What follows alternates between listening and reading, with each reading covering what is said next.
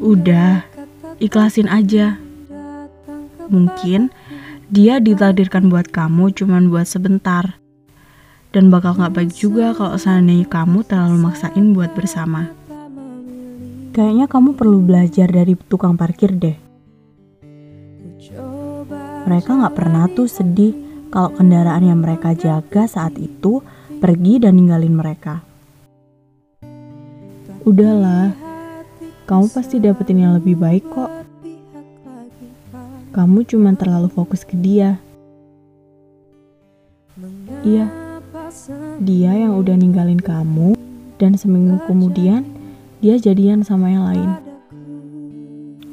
Semangat ya, di luar sana ada seseorang yang nungguin kamu dan rela nerima kamu apa adanya.